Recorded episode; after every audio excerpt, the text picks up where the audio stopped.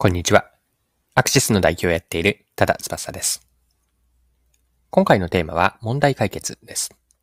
人が長く諦めていた問題を解決することで価値を生み出そうという話です。面白いと思った介護食用の調理家電から学べること一緒に掘り下げていきましょう。よ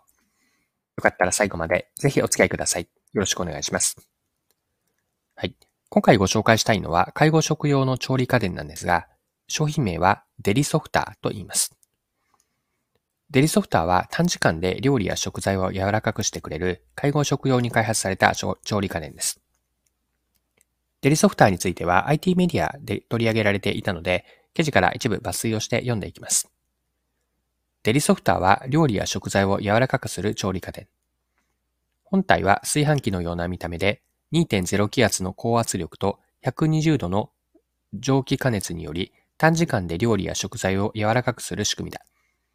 使い方は柔らかくしたい食材をや料理を専用調理皿に乗せ、200cc の水とともに内鍋にセットして調理開始ボタンを押すだけ。専用調理皿には一般的な幕の内弁当を乗せられる程度のスペースがあるので、1回で1食分の調理が可能だ。異なる食事も同時に柔らかくなるので、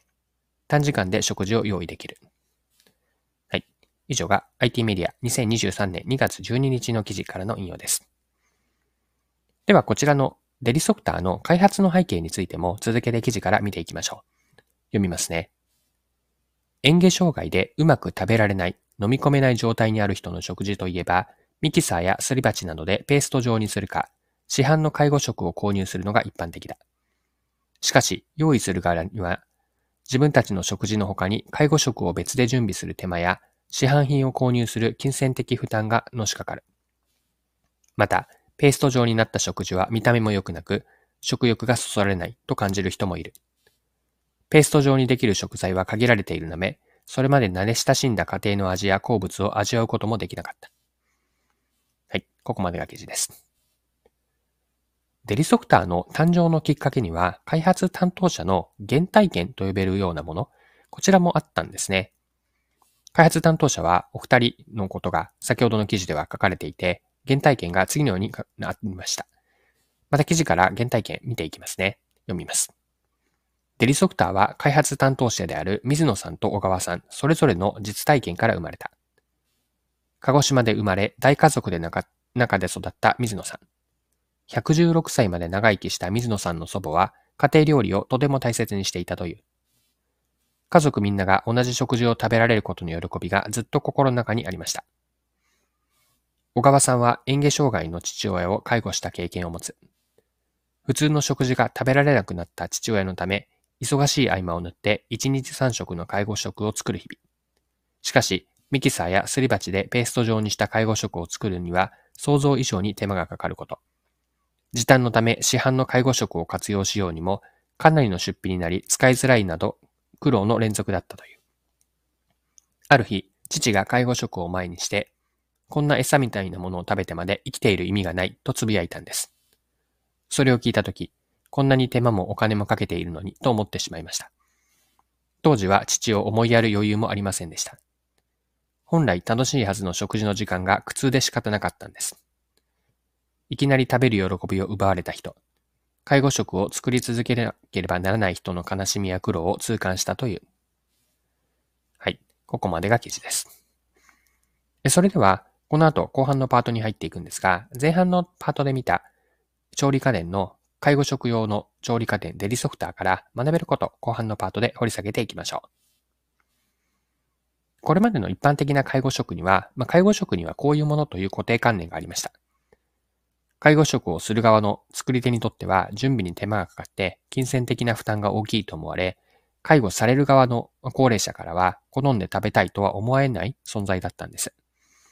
介護職を作り続けなければならない人の苦労であったり、食べる側には食の喜びを奪われた悲しみがあったわけです。しかし、有効な解決策は見出されず、介護をする側とされる側の両方が諦めていた問題だったんです。この問題を解決するのが介護食用に開発されたご紹介している調理家電デリソフターです。デリソフターは人々が受け入れざるを得ないと諦めていた問題を解決しています。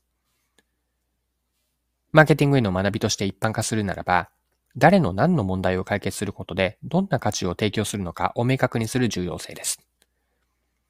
向き合おうとしている問題は見過ごされていたり、解決を諦めていた根深いほど、解決した時のインパクトと提供できる価値というのは大きくなります。マーケティングで向き合う問いというのは、誰のどんな問題に対してどう解決し、提供する本質的な価値は何か。このどうやって何の問題に対してどんな価値を提供するのか。ここはブレずにマーケティングにおいて意識しておきたいことです。はい。そろそろクロージングです。今回は介護食用の調理家電であるデリソフターを取り上げて学べることを見てきました。最後に学びのポイントを振り返ってまとめておきましょう。諦めていた問題解決からの価値提供という話でした。人々の一般的な捉え方として、何々とはこういうものという固定観念にはビジネス機会が眠っています。問題が見過ごされていたり、人々の多くの人が解決を諦めていた根深い問題ほど、解決した時のインパクトや提供できる価値は大きくなります。よって、誰のどんな問題に対してどう解決するのか、そして提供するお客さんへの本質的な価値は何か、これをしっかりとブレずに定めておく。この重要性をこのデリソフターから学べることができました。はい。今回も貴重なお時間を使って最後までお付き合いいただきありがとうございました。それでは今日も素敵な一日にしていきましょう。